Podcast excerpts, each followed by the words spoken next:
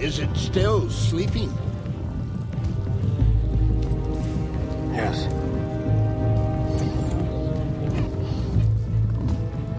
Was it injured? I don't think so. Not physically. Explain it to me again. I still don't understand what happened. Neither do I.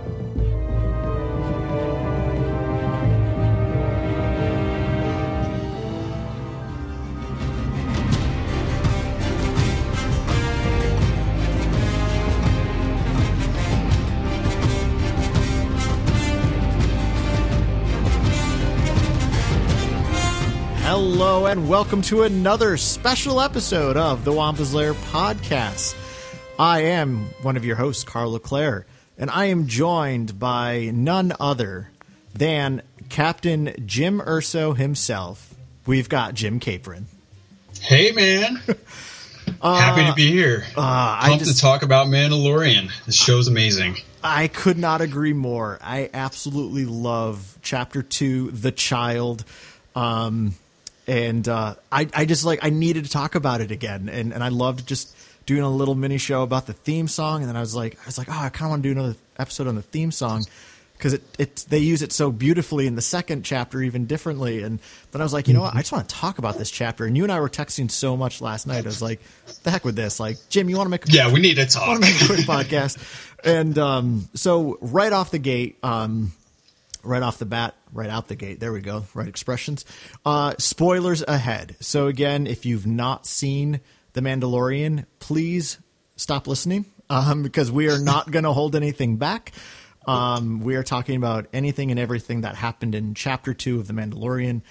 Um, so I know sadly that there are several of you who haven't seen it because either you live overseas and don't have Disney Plus yet, and some people just haven't been able to purchase Disney Plus yet. Um, just uh, a quick point though to those of you who haven't, who are in the states who haven't gotten Disney Plus. Um, the first week is free. They give you a, a, a one week free trial.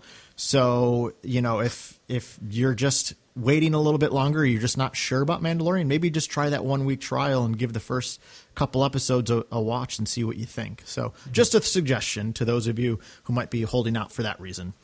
Because I don't know about you, Jim, but I give this I give this show like 17 stars out of 10. Like I love it. Yeah, already. yeah. I, I think 17 out of 10 is, is a pretty accurate score. Uh, let's let's get into this like western fairy tale slash like fable of a boy overcoming the monster um, th- there is so much packed into this 32 minute episode. I mean i was honestly kind of Right? i was kind of shocked crazy. when i saw the runtime when it you know when it when it launched on friday. It's like man that's pretty short. And I do remember hearing um, like a panel discussion with like Favreau and Filoni a week before the show started, and they were talking about how they had just a tremendous sense of freedom. They they have a story they want to tell, and if you know they only need 30 minutes to do it in an episode, they're going to do that. They never, and I, I I really like that. They don't like they're Oh, not going to just too. invest like fluff to you know beef out the runtime like. That's the nice thing about a streaming service. You don't have to worry about commercials. You don't have to worry about any of that stuff. Yeah. Um, yeah, I, I, I totally like that approach too. Yeah. Like, I, I don't want it to be like unnecessarily like an hour, like just, you know, trying to make that one hour mark that you see with something like, you know, like Stranger Things or Game of Thrones or something like that. You know, if they, if they use the time well, I mean, that, that's great, but I ultimately I want everything to serve the story, and I think everything in this 32 minute episode serves the story very well. Oh yeah, absolutely.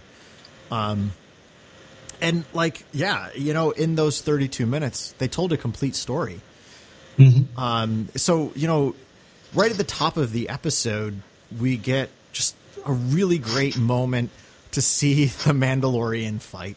Um, you know, we, we saw that still photo in Entertainment Weekly of him fighting The Trandoshans. Trandoshans. Yeah, and these Trandoshans do look a little bit different. I don't know if you noticed. Oh, they definitely do. Yeah. it's a different, definitely a different look. Okay. Yeah. Um, but this is just like th- this was something I was so excited about just from that picture and even from some of the early you know footage and trailers we got was the idea of seeing you know, hand to hand combat or like duels that aren't lightsaber duels. Like that's my favorite kind of fighting in any movie is like a good hand to hand fight, like um, you know, a good sword fight of any like anything like that where it's kind of like that that close encounters rather than like just guns blazing. Um, and and we got that in all its glory at the end of the of chapter one. oh yeah. So it's just so cool for the to open and watching him fight. He's pretty damn good at hand to hand Oh combat too. yeah, to say the least. There's like there's like a ruthlessness and brutality too to the way that he fights. Like he does not pull punches at all. Like like every single punch that he throws, like it's gonna land and it's gonna land hard. Yeah, yeah. I love the shot when he kicks the one in the leg and it just t- crumples. Um, oh yeah.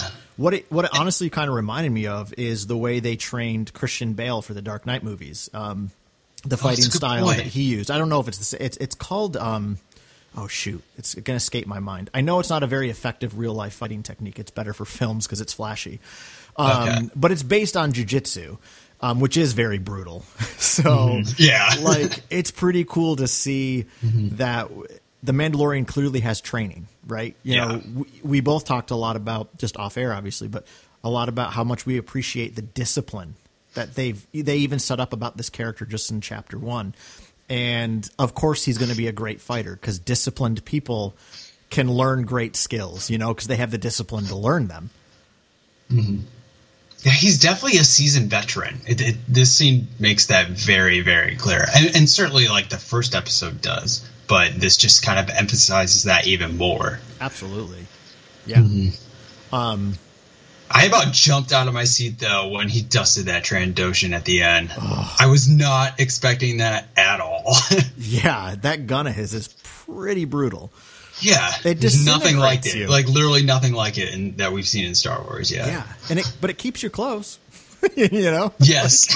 your clothes stay intact, but your body disintegrates. yeah. It's, yeah. I love it though. It's so cool. yeah, because it's something. You're right. It's something different. It's something new. Mm-hmm. Um, but ah, man, and he's doing all this to like defend that child, right? Um, Right. And you know, when the fight's over, he notices a another fob on the ground, and it, it, you know, it becomes very apparent to him that there's going to be other folks hunting this child. Um, and with it- essentially hunting him too. Yeah. Yeah. Well, and it seems like they're hunting the child to kill it, kind of like IG 11, right? Whoever tasked these people don't really care if the child's alive or not. Because we, right, the, right before he literally vaporizes that guy, I mean, he's going in for the kill. He's not going to steal. Mm-hmm. So, Yeah, the the biggest question I, I think I have coming out of chapter two is like what is the Mandalorian's motivation to help this child? I think by the end of the episode you can see that obviously has a connection to it. But I mean you also have to think like his family and his tribe are very, very important to him, and it's very important that he gets that Beskar steel from the client. So I, I don't know. I feel like he's going to be torn in two directions. Like he knows the right thing to do is to save this child, but he also wants to help his family too. right. So I think it, I think it's going to be so fascinating to see like how he reacts to this decision that he has to make, and maybe he's able to fulfill both of those, you know, in some way. But uh, it's it's definitely not going to be easy. Right. Yeah. Um. That. Yeah. I. I love that point of of what this is going to do to his his arc ultimately because I think it's going to have a a big part of it. And know, if you notice by the end of the episode, I, I obviously we're going to go into other things, but after like especially his encounter with the Mudhorn, um, and you see all of his armor just banged to hell. Right. The Oh, one thing that's still pretty pristine though is that that um, uh, was it called a pauldron? yeah, yeah, it's yeah. a pauldron. So his Beskar pauldron is still in pretty good shape, which just goes to show that like this is obviously what he's working for. He wants those. He wants the kind of armor that is a bit more impregnable um, than the stuff get that gets you know all torn apart in this episode. Right. And I, I think he ultimately wants that armor for not just himself, but for his people too, because if his right. people have suffered because they don't have the resources to, you know, to sustain themselves, then, you know, he wants to give them that, you Yeah. know. Yeah, well, and and to tie that back, obviously to that to that great scene in, in chapter one, though, with him in the the arm. I kept calling it the forger, but I guess they're calling her the armorer. Mm, okay. But uh, yeah, when she picks up the Beskar that he got, you know, she says, "Oh, this this was from the Great Purge," which again, we don't know exactly what that is. Maybe we do, and it hasn't been, and I just didn't see it. Um, by the way, I really wish like uh, StarWars.com or like Disney or something would do kind of like a Rebels recon for. Oh yeah, they um, they definitely should. Yeah, like my buddy Greg was he texted us the other night and said that, and I was like, wow, that's so. Props to Greg for calling it if they do it. um, Yeah, but uh, I hope they do. but what seems to be kind of implied by that great purge, it kind of made me think of something from Rogue One. Good thing I got you here, Jim. Because of course, like with the Empire's doing on Jedha, right? They're they're stripping all of the um, the Kyber mines because they need the Kyber for themselves. Well, it makes sense if you're going to conquer a planet like Mandalore, you've got to strip them of their most precious commodity, but also what gives them their sense of identity. If they can't Yeah, make more armor, yeah, if they can't make more armor, well, it sucks to be them. And also, like, it's good to have probably for the Empire. So, oh yeah. but yeah, like it just it's it's it's neat though. Like you said though, that he also he cares about his tribe. He wants them to to get more Beskar. Um, so after this after this little melee fight right at the beginning of the episode, um, man, we just keep they they do a great job of giving us shots of of Baby Yoda. Um, what do you what do you calling, Oh, yeah. what are you calling this child? Um, I've heard Baby Yoda. Um, my friend Ben calls it Shamrock Shake or uh, Green Moses. Um, I've you know I've seen Baby Yaddle. Like I, I keep it simple and just say the child. perfect At Yeah. this point. Well, that's what they've named it, right? Yep, Um, it works for me for now. Also, pretty cool that they got the thumbs up from George to do that too. Oh, I did not know that. Oh yeah, yeah, yeah. So um, Filoni and Favreau met with George and asked if they could use like a baby version of Yoda, and he gave, and which of course they don't have to do. Um, and, I, and- but I like it that they do that. I do too, They have that, like- they have that respect for him, Right. And I did. I really like that. yeah, because George had the opportunity both in the prequels and the Clone Wars TV series to maybe reveal Yoda's species or more about it, and he chose not to. Um, He chose to leave that as a mystery. Um, I still kind of hope they do, to be honest. Like, I don't want. I do hear- too. I really Yeah, don't want the name of the species, but if they do, I'm going to assume that either George gave it to them or okayed even that. Because, Mm-hmm. like, I still feel like there are certain, like, these really deep mysteries of Star Wars that we can continue to love to, like, kind of, you know, tread in the the waters of those mysteries that like we don't necessarily want to find. Like that's what Boba Fett was until the prequels. Like that's Right. And I get why people didn't love that. You know, Boba That became reveal. clone. Yeah, mm-hmm. like that's that's fair because it took away that mystery. I don't even mm-hmm. think it's so much like, oh, I hate that he's this kid or blah blah. blah. It's just like, oh man, there goes the mystery. you know what I mean? Yeah. Um, yeah, it is kind of a double edged sword because Star Wars fans expect to have so much ins- i- information. I mean, not just in like ancillary material like a visual dictionary or anything, but like actually in the content. Like these days, everything has to be explained in like the entirety of the movie. Otherwise, fans start complaining. But I, I agree with you. I think there it's better that some things are left a mystery. And in this case, I hope that you know the child like its species and where it actually comes from. I, I kind of do hope that remains a mystery. I, I certainly want to know its connection to the Force and everything, but I I don't need to know where it, where it actually came from or what its species is. That isn't important to me. I, I want to know like how it's going to impact the Mandalorian and his emotions and you know how he perceives things. Yeah, for sure. Um, so, you know, it probably a couple of my favorite types of moments in anything Star Wars is obviously I love a good balcony scene.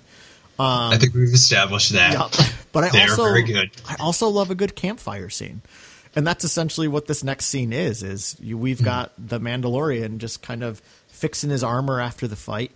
Um, I don't know if it's an actual open fire, but there's at least like a a, a big glow stick. um, Yeah. Somebody probably knows what it's actually called. I don't. Um, Yeah, I don't know But it's essentially like a campfire scene, which again, like gives you that very Western feel. There's no dialogue at all still at this point, right? There's still no dialogue in, in the episode. I mean, granted, we're only like two minutes in, but still, there's not any dialogue. Even in this little scene, we hear, um, like as the Mando's like you know putting this stuff back together, he's also putting himself back together. Right? He's got that cut on his arm, um, which is also a very similar cut that the Dark Knight gets in the Dark Knight. um, oh yeah, it's true. from the dog. so um, It'll hold up against well well against cats, right? right. um, but as he's putting stuff back together, um, we see the child, you know, get out of its little hovercraft and it's trying to help right? It's trying it's reaching out to touch him and it's straining to to reach up. And you know he adorably twice picks it up and puts it back into its uh, floating crib. Um and uh but like in that moment there is just like this beautiful connection. This this child like kind of sees him as a protector and, and wants to help wants to you know uh do whatever it can to help make its protector feel okay Mm-hmm. Yeah, the thing with this scene is like I, I kind of think like is this connection there because like the Mandalorian was the first person that the child saw in like a really really long time. You know, kind of like with a baby bird when it comes out of the egg and it sees its mother. Like that's what it always recognizes as as its mother when it's a baby.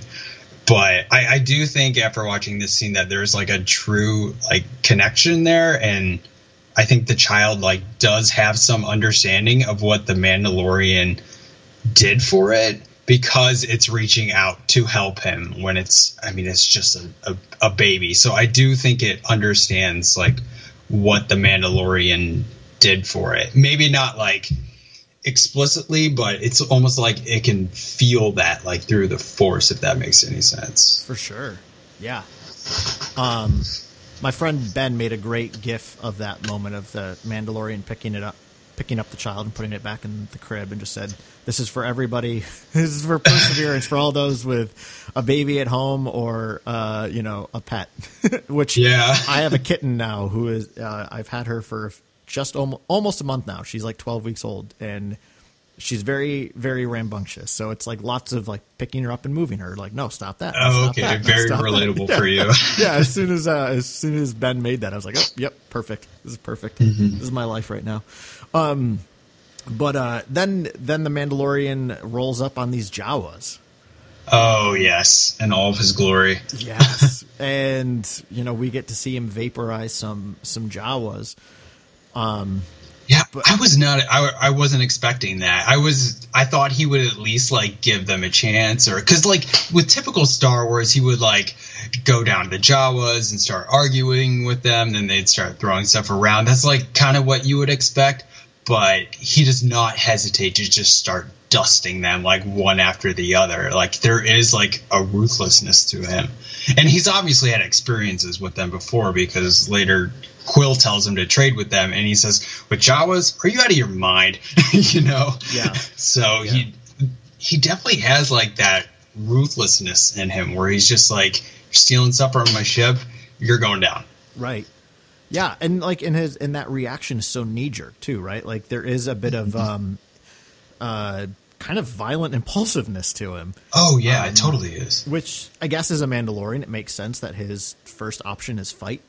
Yeah, not- it's just a natural instinct for him. not negotiate, not not flee, but fight. Um, Yeah. that's like the way of the Mandalorian people. Um, but yeah, like the thing that I really like though is is, is they're taking off, and he starts running after them. Like Mm-hmm. again, it's another moment. and We had a f- few of these even in chapter one, but where he just I don't know, he, he kind of looks pathetic. oh yeah, he does. You know, and, and I mean that in like the right way. Like, because it humanizes him. yeah, like again, kind of coming into the show, I figured, you know, he's going to be your, um, you know, just Western gunslinger. He's all like macho man, and Yeah, know, which and- is exactly what I did not want. same here. Like it's like that's not the garbage I want right now, we don't need that in our culture right now. No, got enough absolutely of it. not. Um, so I was so seeing things like that, like you know, just really shows that he's he's human. he's pretty human. Yeah, yeah, Yeah. So is he? I mean, if, if all the things that are going to stop him, it's a bunch of Jawas on the rooftop that are going to paralyze him. You know? yeah. All, all I was thinking of is like this. If this was Boba Fett, he'd probably just jetpack up there, fry them all, and get his stuff back. Right? Yeah. Or he'd, he'd even be have the- shooting his his blasters and his, his rocket pack and Yeah. his flamethrower all at the same time and just looking really awesome. And it would be cool, but at the same time, you'd be like, okay, this is, what is this saying about the character? Right, exactly. And you know, in Boba Fett, the Slave One would probably be so rigged up they wouldn't even be able to get on board.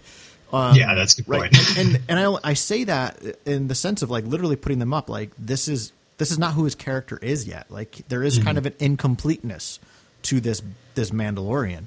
Um, and he's he's got a long way to go because yeah, he gets bested by Jawas. Um, yeah, right, which it's like the last thing that you would expect. yeah, like I mean, our experience of Jawas from A New Hope is they're just kind of like a cute nuisance, if anything else. Um, and Yeah, and not here, not here. right, right. Like, yes, they certainly flee. They don't want to stay and just have a a, a gun battle, and they're just going to defend their home because he's now he's an invader on their home. Um, and uh, yeah, like also like that episode ripped right out of Super Star Wars, the Super Nintendo game. The I literally went and played it last night because I had it on my PS4. Um, the the level where you have to like get onto the sandcrawler. It, it reminded me so much of that those moments in the Mandalorian episode. Um, Oh, okay. Wouldn't be I mean, it reminded me a little bit of Rebels, uh, season four. Okay. Okay, I can see that.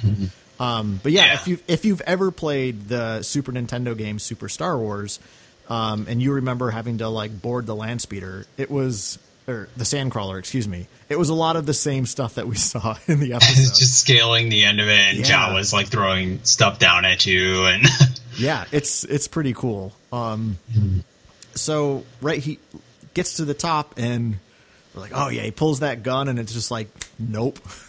yeah. I mean, and the other thing about the uh, like that entire sequence is it just it's a great example of world building just because from those few minutes you have a very good idea of what that culture is for the Jawas, like what they believe in, how they react to things, and you know the type of environment that they live in, and how they react when somebody's coming after their home. You know, I, I think it's really great world building that's done like in, in such a small amount of time. Yeah. Well, I'll say, like, I actually, before I went to bed last night, I grabbed my old copy of uh, Tales from the Mos Eisley Cantina and started reading the short story about the Jawa from that. Oh. I normally don't give a crap about Jawas, but like you, Oh, said, I don't like, either. There was Yeah. something about the world building here that just at least like it intrigued me. I was like, wow, this is cool. We've never really, you know, there's just some level of exploration of the Jawas here that we've never gotten before. Um, so that was really cool. Uh, but I want to point out because we get kind of two similar shots in this episode, and this is the first one where the Mandalorian's laying there on the ground, pretty much unconscious, in the way that um, Rick Fumaya, I think is, is that, do you know how to say his last name? The director. No, I don't. I think it's Fumaya. I could be pronouncing it wrong. I mean, I'm great at doing stuff like that. Um, let me see. I think I just looked him up. But uh, uh, yeah, I'm I'm literally just guessing. But Rick Famuyiwa or something. Uh, sorry, I'm totally butchering his name. Um, but uh, I love the way he just zooms in on the Mandalorian's helmet there. Um, right, and and he is he's kind of this pathetic, broken character in that in that moment. He's totally vulnerable too. If anything rolled by right then, they could walk off with the child. They could just kill him and take his stuff. Right, like there's this there's this tremendous vulnerability to him in that moment. Um, as the camera settles on his face, and even the child is like anxiously waiting to see that he wakes up. Yeah, that that's the thing about that whole sequence. I mean, the, the child didn't have to go after Mm. the Mandalorian when he was chasing that sandcrawler, but there is like there is some genuine attachment and connection there. Yeah. You know, that's well, you made that point to me last night, and honestly, I thought the Mandalorian was controlling the floating crib the whole time, so I didn't think it was the child consciously making that choice. I thought it was the Mando making it for him. So, because we've seen him, because we see the Mando move it around a few times, right? Like we see him move it around Yeah. at the fight with the the, um, the Trandoshans, and then we see him move it again with the the um, Mudhorn. Um, But do you think it is actually the child that's consciously controlling this to follow? Man, that's a good question. I I don't know. My head canon is that it can. yeah, I mean, I don't think there's a. That's what I'm gonna subscribe to until somebody tells me otherwise. well, and I kind of like that. uh, You know, I think there, the evidence for that could be like the Mandalorian is just like he's he's he's in reaction mode at that point, right? When he's running after it, I don't think he actually even thinks about the child. He's just trying to get a ship put back together. So there's a really good point to think that he might have just left the child there, so the child is is the one consciously following after. Um, yeah, and even when he's like pretty much unconscious on his back, it's not like he can control that crib at that point. You know, when he's like almost like lifeless on the ground. Good point. Yeah, So that's what I'm gonna subscribe to as like of now. yeah, I like it. Um, well, and it would it would support what the child does later in the episode too. so yes, which we will get to. yeah, so the Mando decides to go go back to Quill's. Uh, I love Quill. Can't get enough. of Oh. I think we all do. you know he's got that great like again this is like going to the the the farmstead in the western right um and in westerns like when you go to a farmstead or, or somebody's home like that it is it's that moment of like peace usually after a battle or right before a battle right before um because you're looking for some level of respite within the story even um so i love that he he goes back to quills he knows that quill will probably help because he's already helped Yeah, he's just a great guy. yeah. Well, and this is something I'll, I'll probably make the point again when we get to it at the end of the episode. But what I love about Quill's character is they're really drawing from uh, Middle Eastern, the Middle Eastern concept of hospitality. And when you have a guest, right, like uh, you do everything you can to take care of your guest. They come first, and Quill really embodies that. Which again is like it's it's huge in Middle Eastern culture. That that's the way Oh, it works. yeah. Um, it's also huge in like the Old Testament, all these Old Testament stories about when you have a visitor, like this level of hospitality that you put out for them is is huge. Um, so I love that Quill represents that as well. Yeah, he's definitely one that lives by that rule of treat a stranger better than you would treat yourself. And I like that. You really don't see that a lot in Star Wars. I think we were saying last night that in a way he's like the Shmi Skywalker of this show. And I like that because, like I said, we don't see that very often in Star Wars because we're too busy, you know, like fighting a war trying to save the galaxy. You don't have like these moments where you can just kind of step back and like appreciate those moments. And like I was even thinking like, you know, every movie and show or episode like has a driving theme. Uh, I think like the obvious one is Rogue One, where hope is like the driving theme. And I've been thinking like, okay, what's the driving theme of these first two episodes? And it I would have to go with like selflessness and empathy and, and definitely gratitude. It's like every scene there's like some level of, of gratitude that's being expressed. And you see that so much between Quill and the Mandalorian. And I love that. Absolutely, yeah. Um, that's a that's a great point. Um, and I I like that Quill also points out uh, a, a caveat. So the Mandalorian says, you know, they they destroyed my ship, and Quill specifies they steal, they don't destroy. Right? Like mm-hmm. Quill already has a level, like you're saying, like he has this level of empathy already for the Jawas, mm-hmm. and he understands Yeah. this is this is how they live. Like they have to steal because they have no other means.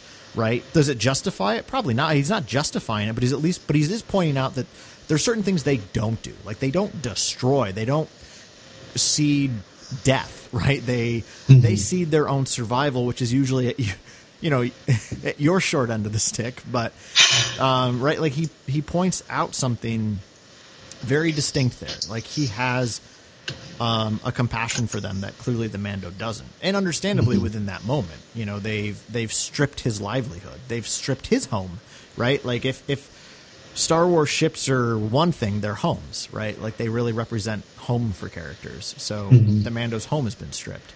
Yeah. Um, Yeah, he, he's just such a uh, Quill's just such a great companion to the Mandalorian. You know, when he's getting very um, impulsive and anxious about everything, and he just wants to react instantly. Quill's that companion that makes him just sit down and say, like, "Hey, let's look at this situation objectively and see how we should proceed." And then that gives the Mandalorian a, a second to like collect himself and say, like, okay yeah you're right let's let's do this and you can see him growing throughout both of these episodes as he interacts more and more with quill yeah, for sure.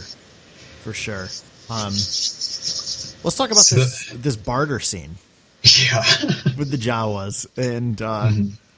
Gosh, how like it's so funny. Like it's it's yeah, it's that's what I was to say. too, I love the cynical humor to it. Yeah, yeah, like they just. uh I mean, they're basically making fun of him the whole time. Mm-hmm. And I like when he fires back and says, "You understand this?" and fires his flamethrower. That was that was some good Star Wars humor to me. Yeah, and again, like evidence of what an Im- kind of impulsively Impulsive, violent yeah. Character the Mandalorian is, right? Um, how dare you make fun of me? I'm going to punch you in the face, right? Like it's Yeah, it's someone with a kind of you know kind of a fragile ego a bit there, you know, Mm-hmm. fragile sense of self, having to to fire literally fire back.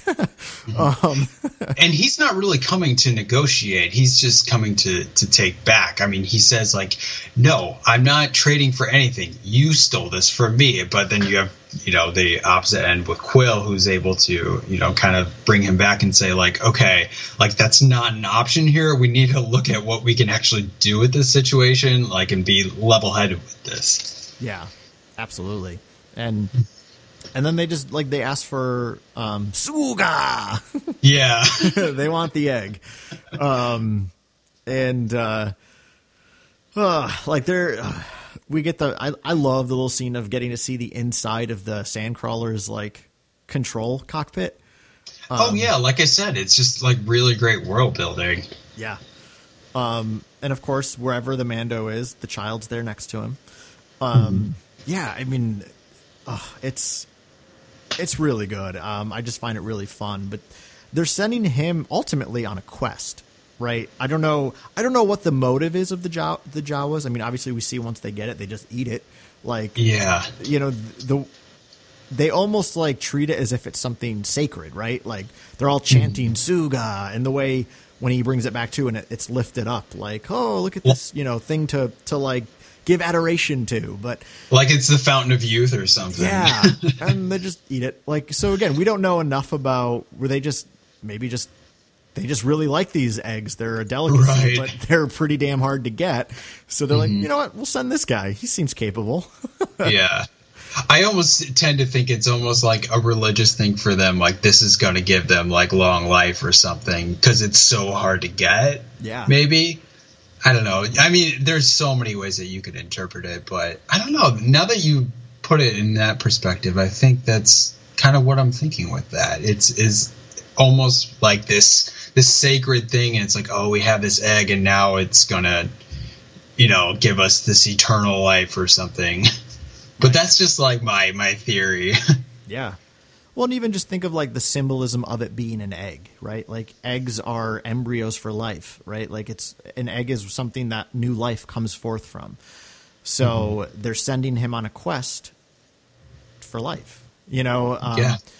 And the thing I love most about the the confrontation with the Mudhorn is that it is like you know I, I know I texted you this last night, but it it's like every ancient fable from so many cultures across the world about the importance of sending you know a young boy into the jungle into the desert wherever to to face some sort of beast or monster and come out a man right come out yeah, come he's out basically changed. going to slay the dragon. right yeah um so it again like that's that is like to me pinnacle star wars is like it's it's sinking its teeth right into our cultural past um you know that these by encapsulating this story of a fable um i love it Oh yeah, and it's so Star Wars. I mean, Star Wars is ultimately a campfire story, and what better to talk about around a campfire than like a young man going to slay a dragon? You know? for sure um i just want to point out really quick though the music during that scene Oh yeah, it's great. like this is so different for Star Wars. Um, no idea what those instruments are, by the way, Oh, I don't either. but I'm going to do some research and try to find out. um, but what I really like about it is there's something very primal about that. Yeah, that's what I was gonna say. music. Yeah, right. Like it, it again, like just which to me immediately corresponds with that idea of you know the young character going into the to the wilderness to fight the dragon or to fight the the, Mm-hmm. the beast, whatever it may be. Here it's a mudhorn, um, and uh, it's just like yeah, I just I love like how how primal this moment is, and and how perfectly like Ludwig captures that. Like, listen to that, man, it's nuts. Like almost like that, it's almost like the sound of a rhino or something, right? It's the sound. Yeah, and it's like kind of terrifying in a way. absolutely terrifying. Yeah. Mm-hmm. And, you know, everything sounds like it's being played in a minor key, which is normally something that's meant to elicit fear and danger or something. Right. Yeah. Um, so, yeah, like, again, like totally different style of music for Star Wars, but it speaks the language so brilliantly. Yeah, I think between the music and like what's actually going on in the scene, that that Mudhorn is like easily the most terrifying and intimidating creature in like all of Star Wars to me. I mean, you could just tell that it's been through like so much, and it's going to be near impossible to take it down. I mean, it can barely see out of its one of its eyes, and it's it's very muscular. It's very tough. It's Yeah. like this unstoppable force. I don't know. I, I just find it to be like very, very intimidating because like we know that only one person is walking or a creature is walking away from this fight alive. Right. Yeah. And also, like, obviously, we realize he's going there to steal an egg, which which is its offspring. So again, like, he's on his territory. Yes. So think of any mother animal defending its, you know, its cubs, its its babies, whatever. You know, it, it, it fights with a different kind of ferocity too in those moments. um Yeah, and it's a it's a complicated situation too because that's essentially what the Mandalorian is is fighting for. I mean, sure, he's not on his territory, but he's ultimately fighting for you know this child and for his tribe back on another world because if he doesn't get that egg, he's going to lose both. Yeah, good point. Yeah, so they're both fighting for their life, right? For the future of their lives. Um, and again, like you know, he gets he gets schooled by the Jawas, but that's small potatoes compared to this man. Like, he Oh is, yeah. he is Like his, messed yeah, up. his life is 100% on the line. yeah, that thing just beats the hell out of him. Yeah, that's one of the things I love about the scene the most is the physicality of it because it it is kind of rare that you see Star Wars characters like being tested like so physically, you know, like when they're covered in blood and dirt. It's just it's something you don't see very often and that's like one of the many reasons why I love Rogue One so much and and the Mimban sequence and Solo's like actually one of my favorites of that film because there's like just so much physicality and it just brings out the intensity and the desperation of the situation when you see the Mandalorian just having to like crawl through mud and he could barely stand up at the end of that fight but he's going to keep going. Yes. Um, I and I particularly love the the detail of his chest plate being like half ripped open, right? Like, I I mean, it's it, we've who knows if we'll ever see the Mandalorian's face in the entire first season? Who knows at this point? But and but what's clear is this is a person who whose identity is within the armor. Um, so for it to be stripped open like that, I mean, again, like that sense of vulnerability. Um, Exactly. Yeah. you know, like his heart is exposed in a way, you know, like his chest is ripped open and then smashed down. Um, he's just a mess. And he ultimately, right, like he pulls out his knife. It's his last thing. It, it to me, this is him like bowing. Um, he's ready for death. Like he's he's accepted that he's about to die. Yeah, it's don't- like an honorable death to Yes, him. Because I mean, he's defending the child, and he's ultimately fighting for his family. Yeah. And he's gonna he's gonna go out like yeah like you said like again which is very samurai which I, I believe it's their code of bushido um, Yep, that's it. yeah right which which is all about an honorable death um so yeah he's he's accepted that he's about to die honorably um and uh but again like we did get another quick shot of him saving the child right? Like it's it first knocks him out and then notices the child and is running at it and he comes to and pulls it away. Um but then man we get this like awesome reveal because everybody was asking even after chapter one is like whoa is this it's a little baby yoda. Is it force sensitive? And it's Right. That's the first question everybody asks, and rightfully so. yeah. And we got an answer man. Um Oh, yes, we did. I just want to cue up that music because it's awesome. Here it is. Oh, these guitars are sick. man,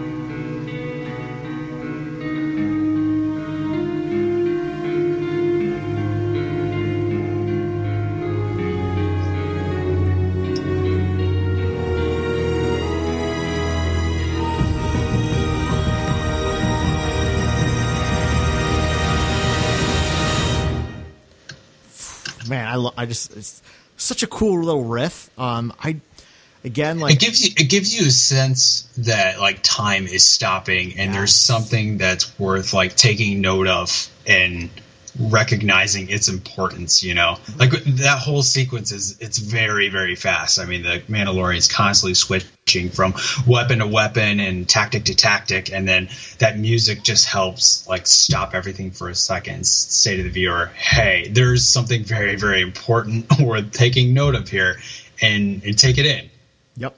Yep.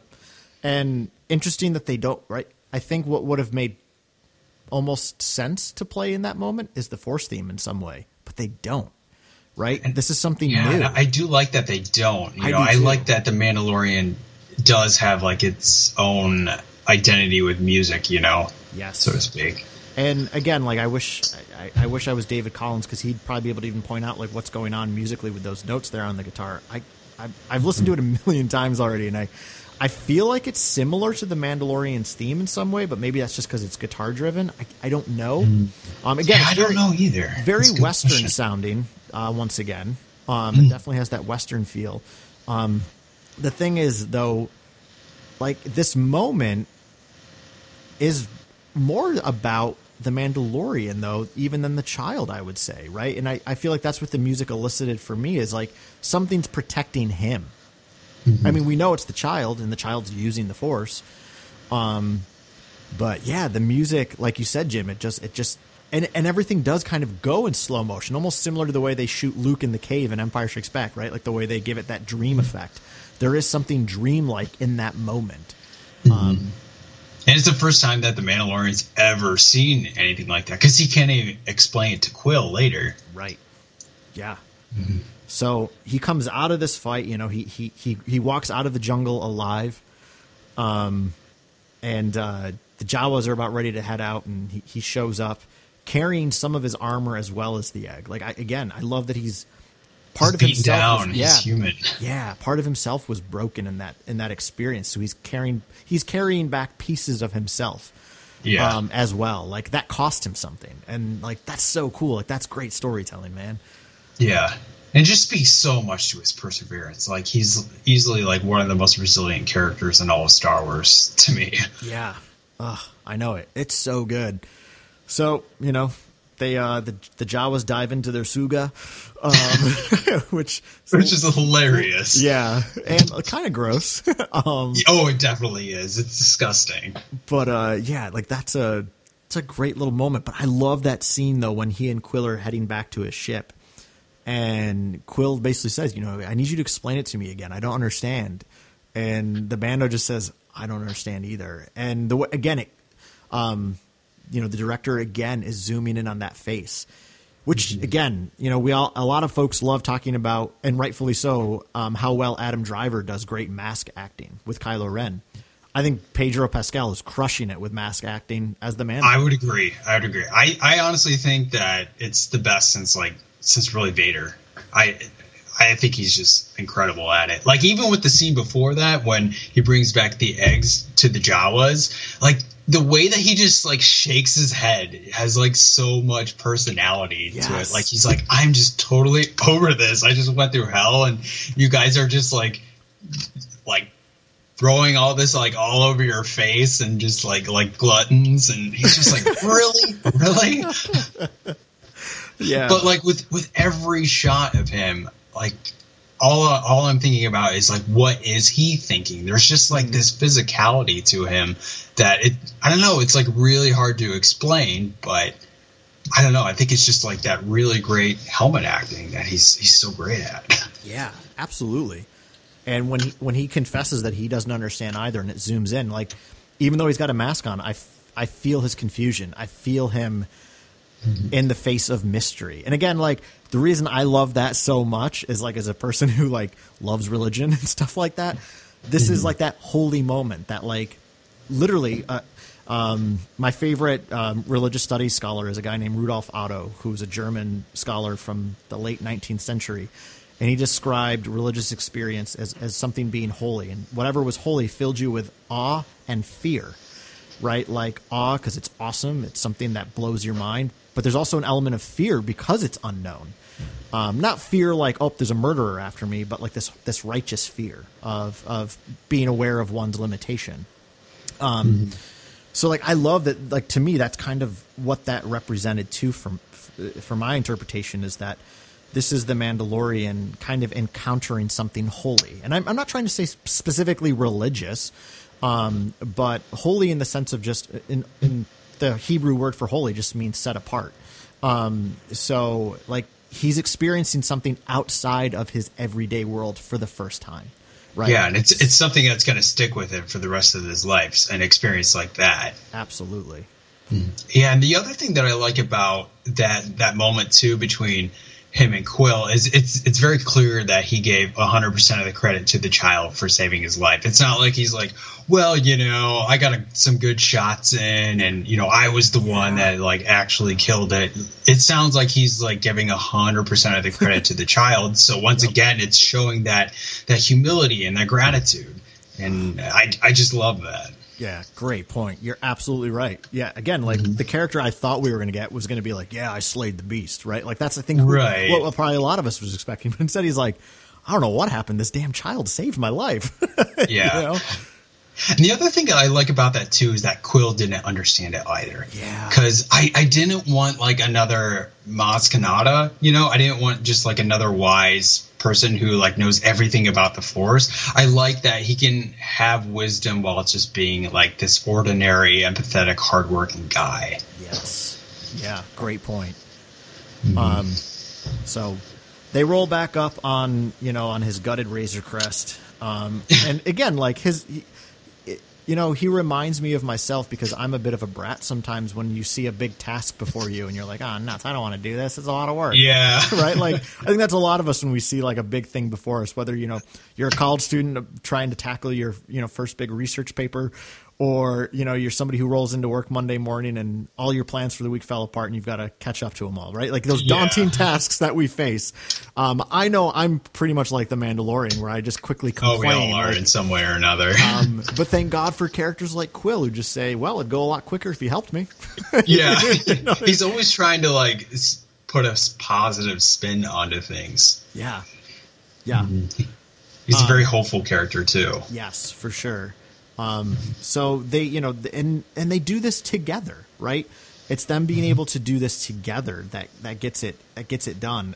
Um, I also really like the music while they're uh, putting it together. Let me here it is. Nope, that's not it. Sorry. Here it is. Again, something kind of very tribal. Mm-hmm.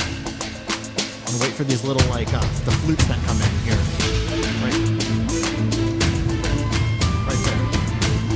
Think that's a flute.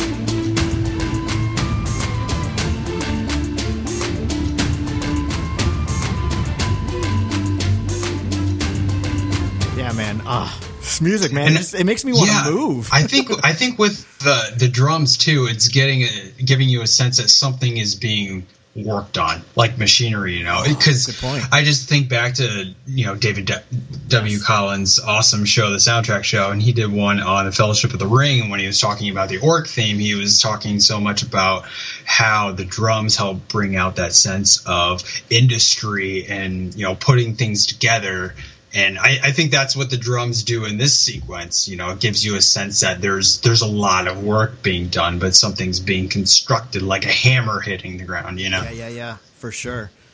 Um, oh man, it's just it's so good. I like and and again, uh, Ludwig um, Göransson, who does the score for this. I mean, the thing that made him most popular recently was doing the score for Black Panther, and he does a great job in that film of really capturing like the sense of kind of uh, tribal African music, and and oh, he definitely does, and and like he's bringing that to us here. Um, but even that p- little piece of music kind of reminds me of Chewie's theme from from Solo, right? Like we oh, also we yeah. also get something kind of um, tribal. Here it is. You know, I mean it's a little bit more horn based, but but you can hear those percussion again in the in the background. Here comes a flute right? So like something very sweet and innocent but tribal. So mm-hmm. yeah, tribal because they're they're working together to meet a common goal. Exactly. exactly. So, And I, I like how it's shot too. How the like I, I know nothing about filmmaking, but like how they go from like shot to shot with like fading because it gives you like a sense that time is actually passing. yeah. and like you we really don't know for sure like how much time has passed to like put it together. It could have been like overnight. It could have taken a week. But i, I like how it, it's shot like that. And it does feel like you know this is taking a long time and it's a lot of work. Because otherwise you know you just don't want to go to the next scene. It's like all right it's all fixed up. See ya you know? But i like how it was done like that. Yeah. Well, in actuality, like to me, I was still like, man, they did this in one night. That ship was pretty stripped. yeah so there is still that suspense of disbelief for sure. But yeah but then it's like oh this is star wars this right, it's fun no, for sure.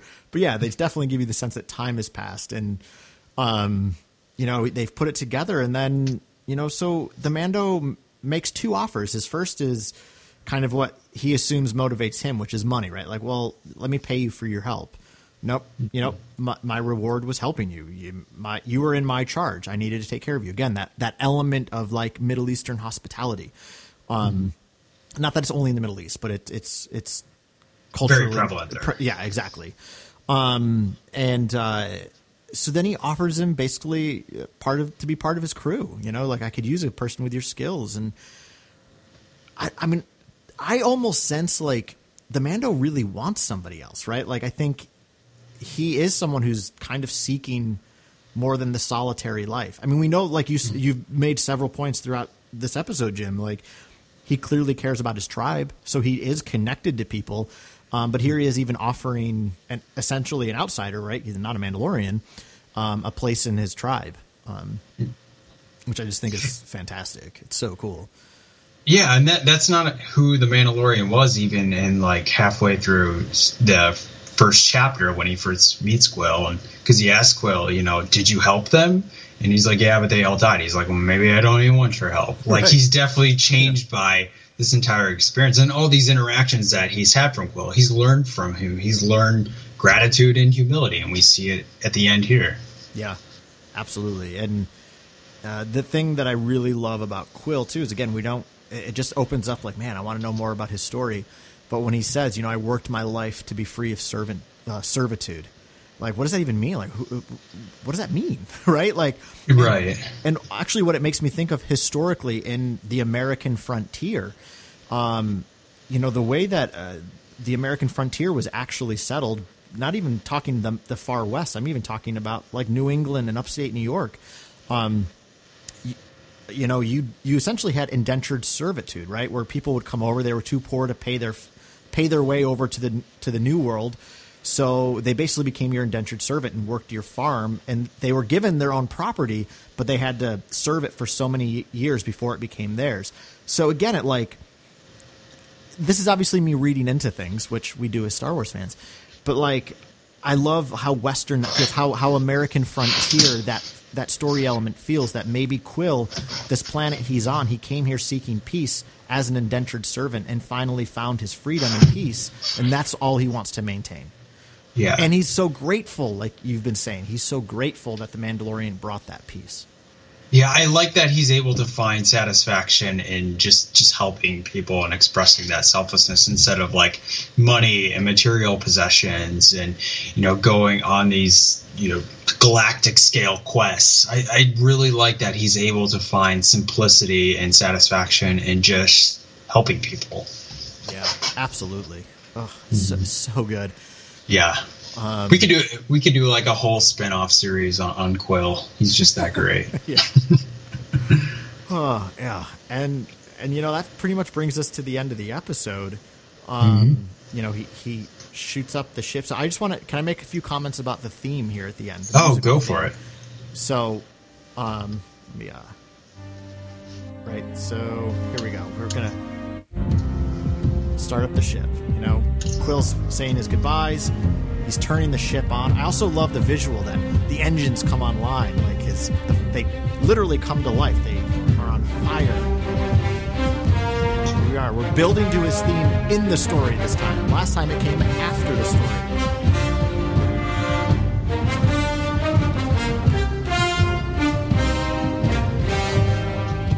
So, uh, I, I love how that starts and builds. And again, this is his theme. He's he's now Mm-hmm. again he's come out from his encounter as a changed character Mm-hmm. um, with that mudhorn. And um, if I may, for a quick moment, make a theological point. The the infancy narratives, which again, like I, all I kept thinking of with little, you know, the child the whole time was the uh, quote from Isaiah eleven six, which is, "A child will lead them." Um, again, uh, Christians see that as a precursor to the to the coming of Jesus. Um, but what I was thinking is, is the infancy narratives in the Gospels of Matthew and Luke. They're very different stories because neither one of them are literal. I mean, I know that there are Christians that take them literally. I do not. Um, they literally have to- so many different details that you, you you literally can't take them literally, in my opinion. But um, be that as it may, those stories, what they actually serve the purpose for in the gospel, is they are basically the entire gospel summed up into one short story. So in the story of Luke, he's put in a manger because Jesus is the food for humanity. Mangers are, you know, he's basically put in a food trough. And he came as a poor person. Luke's entire theme in his gospel is that Jesus came for the poor. Um, so you're getting that in a truncated version just in the first couple of chapters of his gospel. In Matthew's gospel, you basically have him telling you that Jesus is the new Moses. So all of the parts of the infancy narrative in Matthew are about, you know, the same things that happened to Moses as a little baby. So again, but he he came to save the world. The whole world came to see him, and um, the you know the the three wise men that come and find him are ultimately the theme of the the, the non Jewish world will see Jesus as the Savior. So both of those infancy narratives. I'm sorry for the theology lesson for those of you who don't care at all.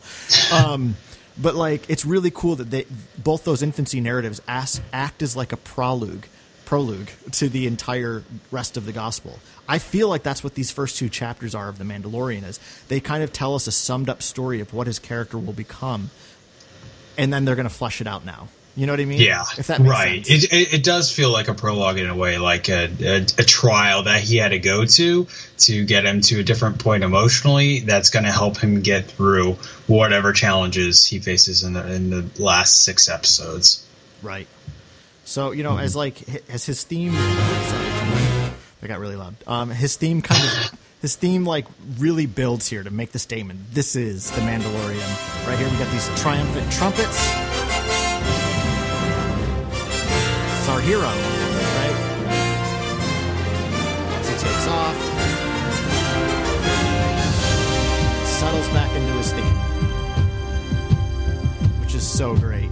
And you know, it, it made me think of a, made me, this particular statement of his theme made me a, think of a couple of different things. And the first thing it made me think of, as far as the Mandalorian as the hero, a hero who wears a mask, a hero who wears armor. Well, you know who else is a hero that wears a mask and wears armor? The Dark Knight. Yeah, I was gonna say. And this this track from the Dark Knight Rises soundtrack, it's called "Why Do We Fall." It's that moment when Bruce Wayne. oh yeah, this is the one of the best musical moments in that entire trilogy. But like, listen, right? The way it builds is he's climbing, and that. Oh, sorry, I skipped the building. Here it is building. you know, he's he's striving to be something more. He's striving for his purpose in life. And the theme is building the whole time, but we haven't heard it stated yet until he surrenders and becomes the hero. And then here we get it in all its glory. Right? So. Lots of drums.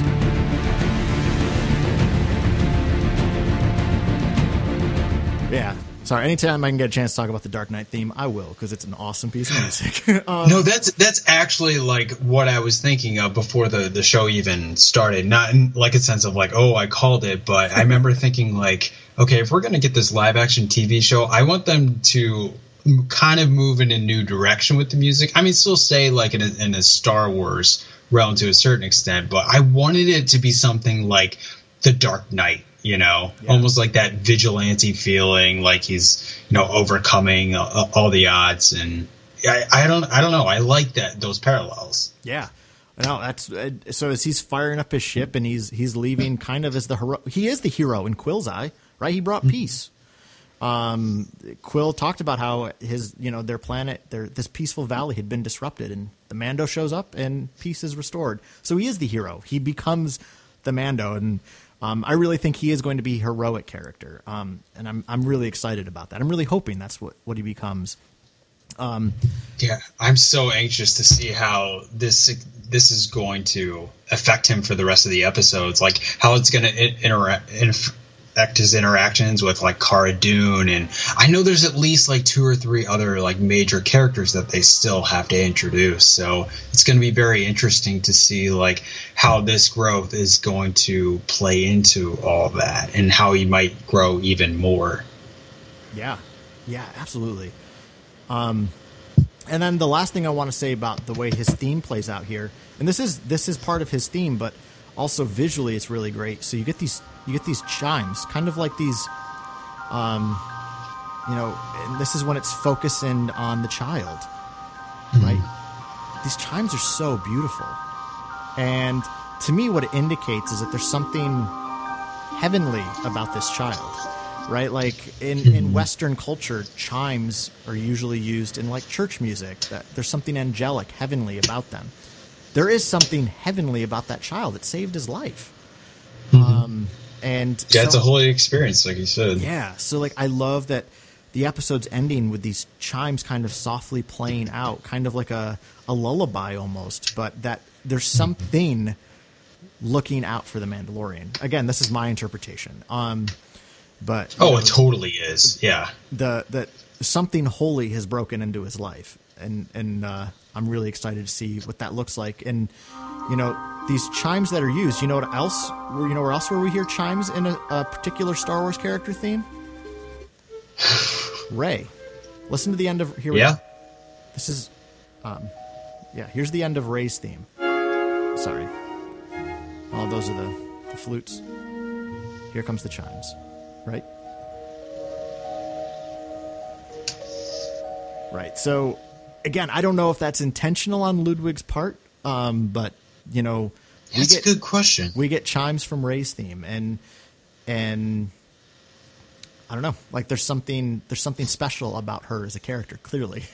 yeah, almost like there's something pretty darn special about this Mandalorian, perhaps. So I'm just again so excited for the story to really kick into high gear now, if you will. Oh yeah, there's so many possibilities too, where it could go with like all the characters that they can introduce, and yeah, I'm so excited for what we're getting. You and me both. mm-hmm. So yeah, we just we doubled the time of the episode. Great work. Um, I figured we could. Um, yeah, uh, yeah. I uh, I know I'm going to need to keep talking about this show as it, as it continues to come out because uh, I'm I'm loving it already, and I know you are oh, as well yeah, I can't get enough of it. Well, dude, thanks thanks for uh, literally just I responding to my text this morning. Just say, hey, you got some time this afternoon? we both just had to talk about this great show. Um, so yeah, uh, thanks so much for for taking the time to be on. Mm-hmm. Oh, it's been my pleasure, man, as always. So, all right, well, that's going to wrap up this little episode of The Wampa's Lair. Um, just a reminder for our matchup for this coming week's full episode. Uh, Katie gave us this the last episode, which is a lot of fun. K2SO versus IG11. Um, and if you want to get in on that, you can find us on Facebook at Wampa's Lair Podcast. You can get us on Twitter at Wampa's Lair. And you can always email us at wampaslairpodcast at gmail.com. Um, Captain Jim Erso, where can folks find you in the world? So they can find me on Twitter at Jim C. Capron. It's the best place to find me.